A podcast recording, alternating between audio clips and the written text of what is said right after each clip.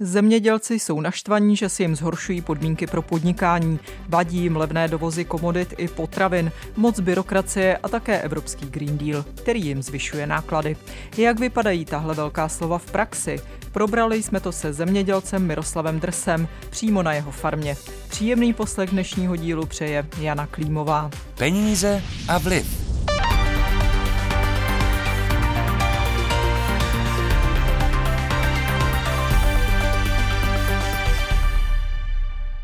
Ceny některých zemědělských komodit na velkou obchodním trhu se po předchozích růstech propadly, náklady se ale stále zvyšují. Zemědělcům se také nelíbí, že musí dodržovat spoustu předpisů a omezení podle evropských pravidel a podle předsedy Zemědělského svazu Martina Píchy jsou pak nekonkurenceschopní vůči dovozům ze třetích zemí. Stávající společná zemědělská politika vede zemědělce vlastně k tomu, že jejich práce nemá budoucnost. Obrovské zvyšování nákladů, neustále uvalování dalších a dalších požadavků požadavků, které ale my nejsme schopni eh, promítnout do výrobních cen potravin. Nejen čeští, ale i ostatní farmáři ze zemí EU tak pořádají už od začátku roku protesty ve svých zemích. V Česku se odehrály minulý týden a další se možná chystají. Zatímco u nás farmáři demonstrovali svoji nespokojenost jízdou traktorů s transparenty, polští farmáři vysypávají vagóny s ukrajinským obilím nebo blokují hraniční přechody, kudy se ukrajinské obilí vozí do Evropy a stlačuje jeho ceny na trhu. Jestli budou protesty pokračovat, ukáží u nás kroky vlády a také výsledky jednání Evropské komise a unijních ministrů zemědělství. Komise přišla například s úlevami, kolik půdy musí ležet ladem nebo se snížením počtu kontrol. Ministr zemědělství Marek Výborný z KDU ČSL podporuje hlavně opatření proti byrokracii. Problém s byrokracií, administrativou, počtem kontrol, hlášení je tak obrovský, že vede k tomu, že mnohde zemědělci přestávají eh, pracovat, eh, odcházejí z zemědělství, z agrárního sektoru. Eh, netýká se to jenom České republiky a tento proces prostě musíme zastavit. Některá zjednodušení už rezort zemědělství přijal v minulých dnech. Určité dotace bude nově vyplácet bez povinnosti, aby museli zemědělci předkládat další dokumenty. Jde o biologickou ochranu plodin či produkci a zpracování vysokojakostních brambor. Jak vypadá hospodaření v praxi? Zemědělec Miroslav Dres má středně velkou farmu v obci Debrník na Táborsku. Obdělává tisíc hektarů, chová 440 krav a postavil si bioplynovou stanici. Minulý týden se také účastnil protestní jízdy traktorů v kraji, protože i podle něj se podmínky pro farmáře zhoršují. S Miroslavem Drsem jsme na jeho farmě rozebrali, jak jeho biznis vypadá zblízka a co mu na zemědělské politice vlastně vadí peníze a vliv. My tady stojíme před vaším eh, krásným statkem. Je to úplně jak z pohádky, žlutě natřeno, krásné. To má i nějakou historickou hodnotu. Tak tady jsme úplně na začátku takzvaných veselských blad, nebo se říká se i borkovických blad. Vyznačuje se to tady, že to je vlastně jakoby, ty statky jsou zdobený selským barokem. Byly to nějaká historie, jakoby parta zednická, která tady dělala tyhle ty zdobené štíty a především šlo o to, že většinou ty sedláci v té oblasti, čím měli jako zdobenější ten štít, tak tím vyjadřoval svoje bohatství. Mm-hmm. Takže vy jste bohatý člověk, jste eh, zemědělec, eh, který eh, se teď také bouří proti tomu, jak zemědělství funguje, ale na první pohled vypadá, že se vám daří dobře. Já jsem v podstatě pocházím z malého statku, kde můj děda, praděda a tak dále hospodařili, otec. A my se vyznačujeme trošku tím, že jsme v době totality do 68. roku byli, otec byl v družstvu a v 68. roce odešel z toho družstva v podstatě soukromě hospodařili do soukroma, protože jsme byli čtyři děti a nemohl nás z toho vyplaty uživit, takže si zpátky rarita. No. A vy jste se vrátil uh, potom po revoluci a od té doby tady, tady hospodaříte. Ano, já jsem v podstatě působil v Praze, musel jsem odejít odsaď z tyhle místa a po revoluci jsem se vrátil zpátky na grunt a začal jsem se ke kořenům a začal jsem zpátky v podstatě znova hospodařit. No. Hmm. No a jak vám to podnikání jde? Eh, můžete říct nějaký celkový obrat eh, společnosti a eh, kolik vyděláváte? Nemám žádnou společnost, je to v podstatě furt jakoby soukromá farma, fyzická osoba, se dá říct. Dělám to tak, že po revoluci jsem začal stavět mléčnou farmu a s 12 hektarama pozemků a v podstatě postupně se ta farma zvětšovala jak výměrově, tak i z pohledu počtu hospodářských zvířat. Je to cílený spíš na skot, takže mlečná farma, masní stádo, uzavřený obrat stáda, včetně výkrmu. Z toho se dneska skládá ta firma, je zhruba okolo 440 kusů zvířat, plus tomu mám asi 1000 hektarů půdy, mm-hmm. ne vlastní, pronajatou samozřejmě, a plus ještě bioplynovou stanici. Hmm. Takže jaké to jsou tržby? 30 milionů zhruba hmm. obrat. A vydělal jste? Obrat v roce 22 nějaký zisk jsem měl, ano. Myslím, že je tam asi 3 miliony hmm. přes daněním. Hmm. Když se podíváme na ten biznis, na čem vlastně se dá tedy v zemědělství vydělat a na čem naopak ne? Jak já říkám, že eh, dětský biznis má být postavený na více nohou. Ehm, v tomhle případě říkám aspoň na čtyřech, jak, jak má stůl. Se to jednoduše vyjadřuje eh, v podstatě, protože v tom zemědělství jsou komodity, které mají eh, různé tendence sestupu a vstupu a když bychom si postavili na jedné komoditě, tak by to ohrozovalo vlastně existenci té firmy v době, v době pádu té komodity, takže mám postavenou v podstatě na mléce, na mase, na oblí, na řepce a na elektrice a na prodávání tepla ještě z bioplynové stanice, takže hmm. to jsou takové ty základní věci. V hmm. podstatě pak jsou to ještě drobnosti, ale to hmm. asi nestojí ani. Jasně. A ta váha teda toho, co děláte, co je vlastně Bo co nejlépe vychází? To se takhle nedá říct. Nedá. Prostě je to, je to tak, jak jsem říkal, že prostě jak se hýbou ty eh, ceny komodit, tak teď víme, že v současné době je to v podstatě krizový eh, v těch cenách obilích, protože mhm. když to řek... Co se děje, řekněte mi, co se děje na tom eh, trhu s obilím? Byl to vlastně jeden z důvodů, proč zemědělci protestovali v minulých dnech, vy jste byl jeden z nich, tak co vám vadí? V obchodu s obilím? Tak když to řekneme, asi by to měli lidi slyšet takzvaně v číslech, protože to nikdo neříká v číslech, říká to v nějakých procentech a řekneme to úplně sedlácky jednoduše, jestliže v roce 22 stál metrák obilí 800 korun a v současné době stojí 335 korun, tady mám nabídky od firm, tak je vám jasný, že to je pod půlkou ještě, že jsme v podstatě na cenách těsně po revoluci, takže je vám jasný, kde jsou všechny vstupy do teďka od revoluce a kde je ta výsledná cena, takže je jasný, že to není absolutně pořádku a že je někde velká chyba. Takže letos, když prodáte, teď jsme se bavili o pšenici, ano, o krmné. krmné pšenici, eh, tak letos, když ji prodáte, tak na tom budete mít ztrátu? Tak určitě, určitě ano. Tam, tam je to jasný. Dneska v podstatě už nekoukáme jakoby na cenu. Hmm. Eh, jsme v situaci, že to obilí tady v zemi tady zbylo. V podstatě je tady přes milion tun meziročně pokles vývoz eh, oproti loňskému roku. Nicméně, nicméně je problém, že nebude vlastně vež někam sklízet. To nám říkají všichni skladovatelé, že prostě mají problém, že nevidí, co budou dělat vežně s náma, že nás prostě budou takzvaně mít zavřený brány a nebudeme to mít kam vozit. A co se stalo na tom trhu? Jednoduše, eh, v podstatě se dá říct, že hlavně především německé sklady v tomhle případě se zavezly v podstatě v, ještě v době, kdy se o tom tak nemluvilo, tak se zavezly hned vlastně ve žně loňského roku, musíme říkat eh, v podstatě ukrajinským obilím. A ty naše kontrakty, které byly byť třeba nasmlouvané, protože polovina produkce z České republiky se skoro porovná podle, podle výše sklizně velikosti, tak se musí v podstatě vyvést. A většinou to bývá do velkých německých skladů a, mm. a ten problém nastal tam, že jsme nebyli schopni vůbec tyto, tyto objemy tam prostě vyvést. Mm. Takže ne, že by se dovezlo takový obrovský objemy do republiky, taky, ale, ale to klíčové je, že my nemáme kam vyvážet. A vy tedy taky vyvážíte obilí do Německa? Tak jako samozřejmě v historii ano, teď bohužel ne, protože eh, v podstatě eh, dneska je to tak, že... Že když... Německo si tedy nahradilo eh, české obilí ukrajinským obilím, ano, když to ano, řeknu. ano, ano. Hmm. Samozřejmě v tom hodně figurovali polský obchodníci, kteří to navezli do těch německých skladů a, a my vlastně to nemáme kam vozit teda, takže hmm. máme to doma.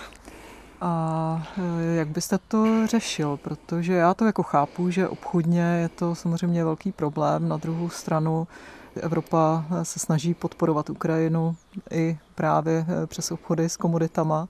Co s tím? Určitě, určitě samozřejmě ty Ukrajině se musí pomáhat že jo, s tím obchodu, ale musíme se na to podívat s otevřenýma očima, že se nejedná úplně vždycky eh, o takzvané ukrajinský obilí, ale že to je obilí eh, z různých společností, které tam podnikají a který samozřejmě to zboží chtějí mít dobře zaplacený a proto se ho snaží nadspat na evropský trh, protože tady ještě v úzovku nějaký peníze jsou, ale samozřejmě v těch afrických zemích tam je to s tím placením horší, takže to uplatnění cenový je lepší samozřejmě na tom evropském trhu a tyto společnosti, které tam podnikají, to prostě chcem se mozej. To jsou západní společnosti. Tak to jsou nadnárodní společnosti, různé firmy, které tam podnikají ve hmm. velkém stylu. A než začala válka na Ukrajině, tak se to obilí tedy z Ukrajiny, eh, tyto společnosti nadnárodní, tak ho nevozili do Německa? nebo? E, tolika ne. Ten tlak byl vlastně přes moře, v podstatě přes středozemní moře, kudy šly vlastně všechny obchody, tak tam se samozřejmě teď zastavilo, e, zastavilo ten obchod a je to rizikový, že jo, samozřejmě, takže ta jistota je tady v podstatě jak po, po silnicích, tak i po železnici. No. Máte teda nějakou představu, co by se s tím dalo dělat? Tak eh, samozřejmě tak, jak se vymýšlejí různí, různí GPSky na kamiony, tak jak se vymýšlejí různí kauce, tak určitě je to samozřejmě, ale ty všichni ty obchodníci, ty jsou strašně rychlí, takže cokoliv se vymyslí, takže se vymyslí vždycky systém, jak se to obchází, to vidíme dneska, mm. vidíme to, jak to jde po železnici, některé věci se sem převážejí celý vlaky, eh, v podstatě přes Polsko Čili to obchází se už určité zábrany, které na to ukrajinské obilí do Evropy Evropy už jsou. Tak, že? přesně tak. Ale to si myslím, že je jedna, jedna z mála věcí, ale je tady spousta, eh, co nám třeba chybí. Chybí nám, kdyby nám třeba už nejenom naše ministerstvo, kdyby takzvaně nám aspoň mediálně minimálně, kdyby nám otevřelo v podstatě tu komunikaci třeba, že s tím špatným obilím, který už není eh, dobrý dneska dávat do v podstatě krmných směsí nebo do potravin, v podstatě tak, aby nám třeba minimálně řekli ano, pojďme, vememe spalovny, povolíme spalovnám, aby třeba to obilí se nechalo spálit, aby jsme se ho prostě dožít nějakým způsobem zbavili a zlikvidovali. To je úplně strašně pálit obilí. Je to strašný, no, já to, já to říkám, mi se to říká taky strašně špatně, ale samozřejmě, když to obilí už je třeba dvouletý v těch hmm. skladách, tak už samozřejmě ta kvalita prostě je v takovém stavu, že, hmm. že si říkáte, je to strašný, já to taky nemůžu jako hmm. sedlácky pochopit, ale prostě bohužel hmm. je to v této situaci. Takže na pšenici máte ztrátu a co teda ty ostatní komodity? Prodáváte mléko, Jakým způsobem ho prodáváte? Tak eh, mléko tady na jihu eh, máme založený tzv. odbytový družstvo jich, kde eh, v podstatě je nás zhruba přes 200 producentů mléka, zemědělců různých právních forem, který jsme se združili. Máme tady založený toto odbytové družstvo a odbytujeme je do v podstatě takových třech strategických mlékáren. Jedna je v Německu, jedna je v Čechách v Klatovech a třetí je Mareta, kde se vlastně ta hlavní produkce vlastně odbytuje do těch, těch třech mlékáren. Mm. Takže když se vrátím zpátky k tomu, tej, jakoby to, ta cena mléka je, se nepropadla úplně takhle tragicky jako třeba u toho obilí a drží se na nějaké těsně nad hranicí náklad, nákladovosti, takže teď řeknu na rovinu, že se to mlíko teď v této situaci nechá dělat. Mm-hmm. A pak prodáváte skot na maso, to si tedy nespracováváte sám, to se vám vyplatí? Nespracovávám ho sám, nemám zpracovnu žádnou eh, a když se podíváme zase zpátky do té historie u toho skotu, když to řeknu hovězího, eh, je ta cena eh, taky poměrně stabilní, bych řekl, jako komodita. Dá se říct, jakoby už od revoluce vlastně tam nevidíte takový ty obrovský výkyvy jako u jakýkoliv komodit, takže není teda nějak zvláštně zisková, ale je stabilní ta cena. Posloucháte pořad Peníze a vliv. Kdo vydělává a kdo chudne? Zasvěcený pohled analytičky Českého rozhlasu Jany Klímové a jejich hostů.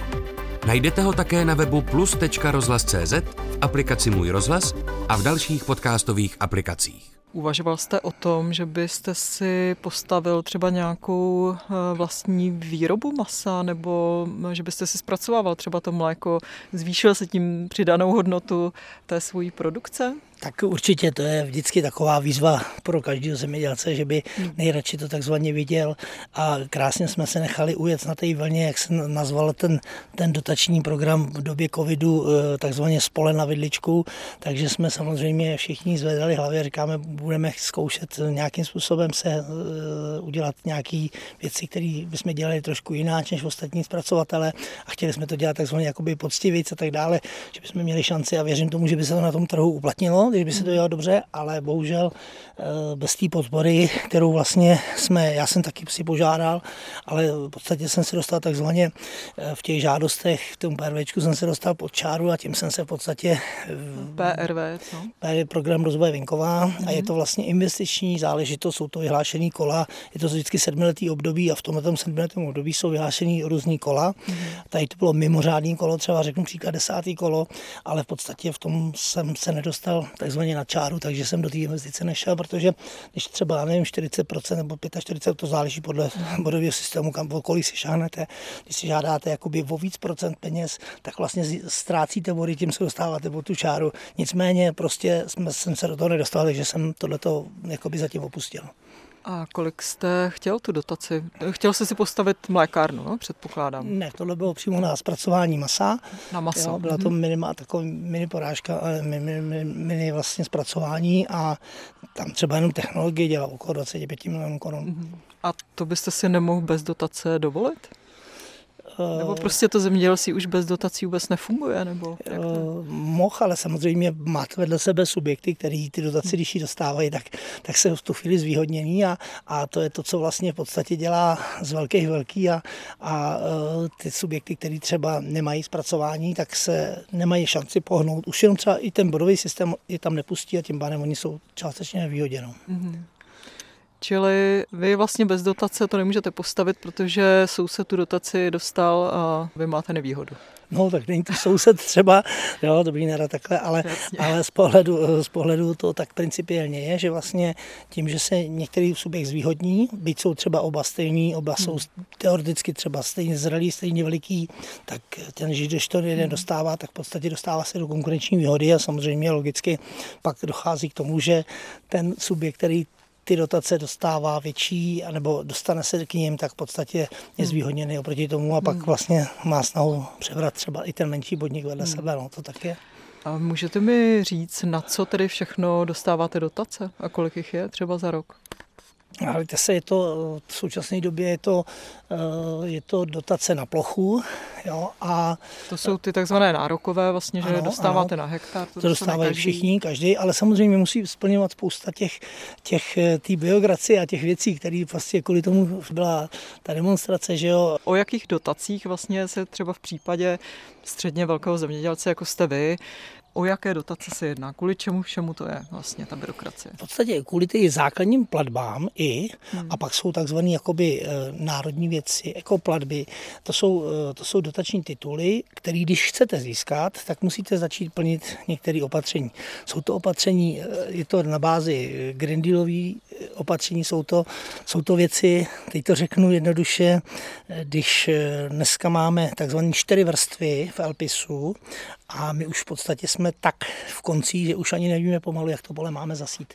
Protože je tam tolika opatření. A Alpis nám vysvětlete? Alpis je vlastně jakoby eh, v podstatě eh, určená mapa, kde vidíte půdní bloky, který, který subjekt užívá. Jo? Takže je to taková mapa půdních bloků, na kterých my hospodaříme a samozřejmě do toho se vtahují takzvané vrstvy a v těch vrstvách jsou zaneseny různí tituly, které jsou, jakoby, to znamená biopásy, různý e, protierozní pásy a tak dále. Takže já vždycky říkám, když někdo říká, já ti dám ten traktor, nebo ti dám traktoristu, běď zasít a řekni jak to mám správně zasít, abych vlastně naplnil vlastně ten, ty všechny požadavky, které jsou na nás skladené.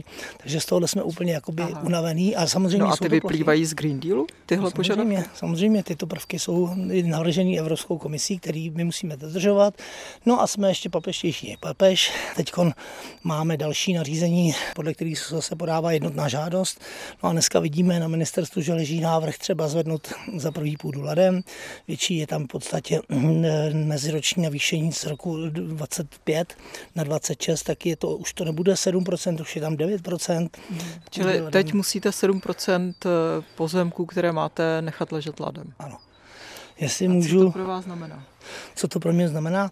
Je to tak, že v podstatě, když se vrátím zpátky, dejme tomu do října loňského roku, kdy jsme tady na, na okrese tábor říkali, že už to jako není k tomu a říkali jsme, že musíme něco dělat a chápali jsme situaci ve státním rozpočtu, chápali jsme situaci v národním rozpočtu zemědělském, tak jsme říkali, dobře, nechceme navyšovat nároky na státní rozpočet, ale chceme, aby nám v podstatě ulevil tahle zem, a respektive na naše ministerstvo, aby nám ulevila k tomu, aby jsme mohli si tu jakoby výrobu dohnat na těch polích, aby jsme teda, když jsme krácení o tolik miliard meziročně v rozpočtu, tak aby jsme si tu výrobu v těch penězích aspoň částečně dohnali tím, že na těch polích můžeme produkovat. Ty pole jsou naše, ty jsme si koupili za vlastní peníze a tyto pole bychom rádi užívali. Že jo? A to neprošlo. Tak zatím, teď to jsou právě tyhle ty všechny demonstrace, teď se kolem toho vede mraky diskuzí, všichni tady to slyšíte v médiích, jsou toho plný, takže uh, doufáme, že tyhle ty věci, hmm. uh, máme těch bodů víc, je to třeba, uh, jsou to body právě jak Green Dealový, jsou to omezení, všechny hmm. tyhle ty body a my jsme prostě chtěli, aby už jsme, my víme jako sedláci, co máme dělat na těch polích a nechceme, aby nám do toho nějaký úředník, který v životě s proměnutím nepodojil krávu a nezvoral hektar pole, aby nám neříkal, co máme dělat a jak to máme dělat. Hmm. A ještě nesrozumitelně vidíte to, jak to vypadá, že nás kontrolují. Teď máme jednu tolik kontrol a přitom jsme neměli mít žádný, že jo, tím systémem novým, který byl zavedený. Takže, takže prostě jsme vyčerpaní z nich a chceme, ať nás prostě nechají žít. No, kolik těch kontrol třeba u vás je? Tak já jsem teď jenom za leden jsem tam měl, mám tady čtyři kontroly jsem tady měl. Jenom takhle zkratkovitě, když to řeknu. Mm-hmm.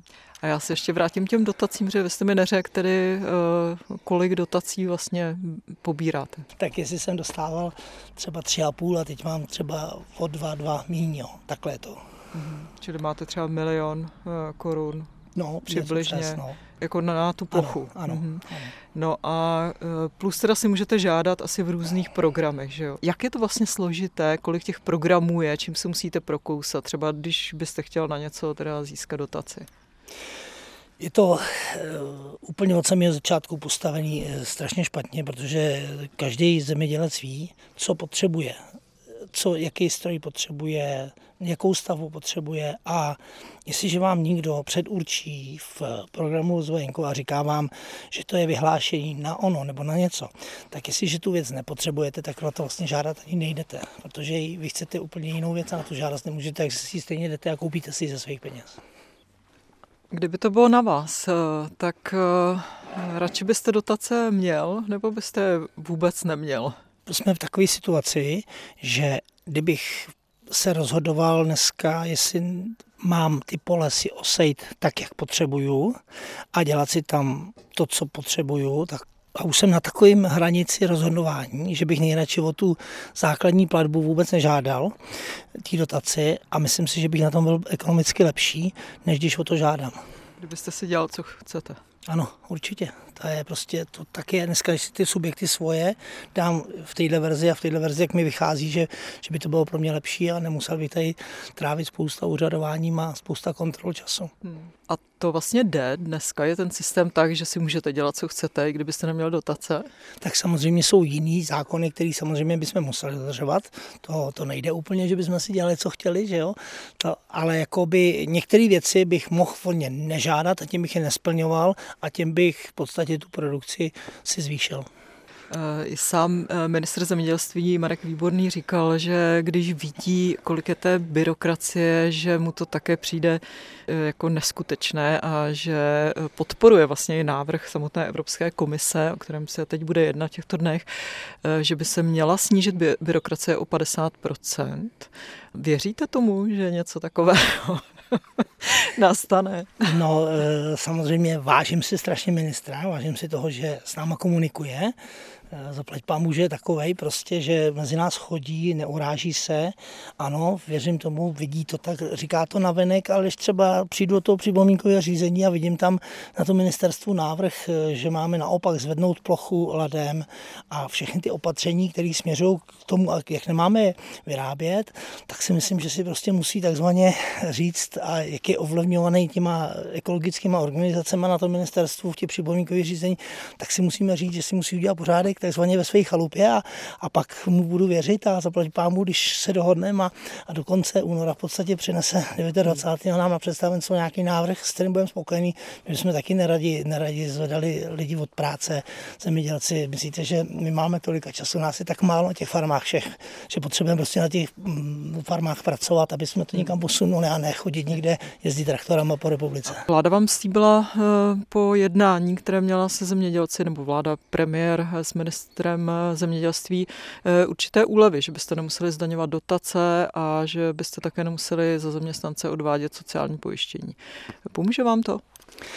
Když začneme u té druhé části otázky, je to sociální odpuštění sociálního eh, u zaměstnanců, který my musíme v podstatě eh, ulevit jakoby našim zaměstnancům. To znamená, že to musí být napsané v platních páskách našich zaměstnanců, tudíž samozřejmě ty zaměstnanci tu úlevu, která dělá zhruba 3000 korun na měsíc, budou samozřejmě po nás taky mi budeme muset dát, nechat je jako třeba bonus. Takže v podstatě jakoby našeho rozpočtu, našich eh, jakoby zemědělských firm se to téměř jako nedotkne tato úleva. No a pak je tam ta druhá věc a to bylo nezdanění dotací.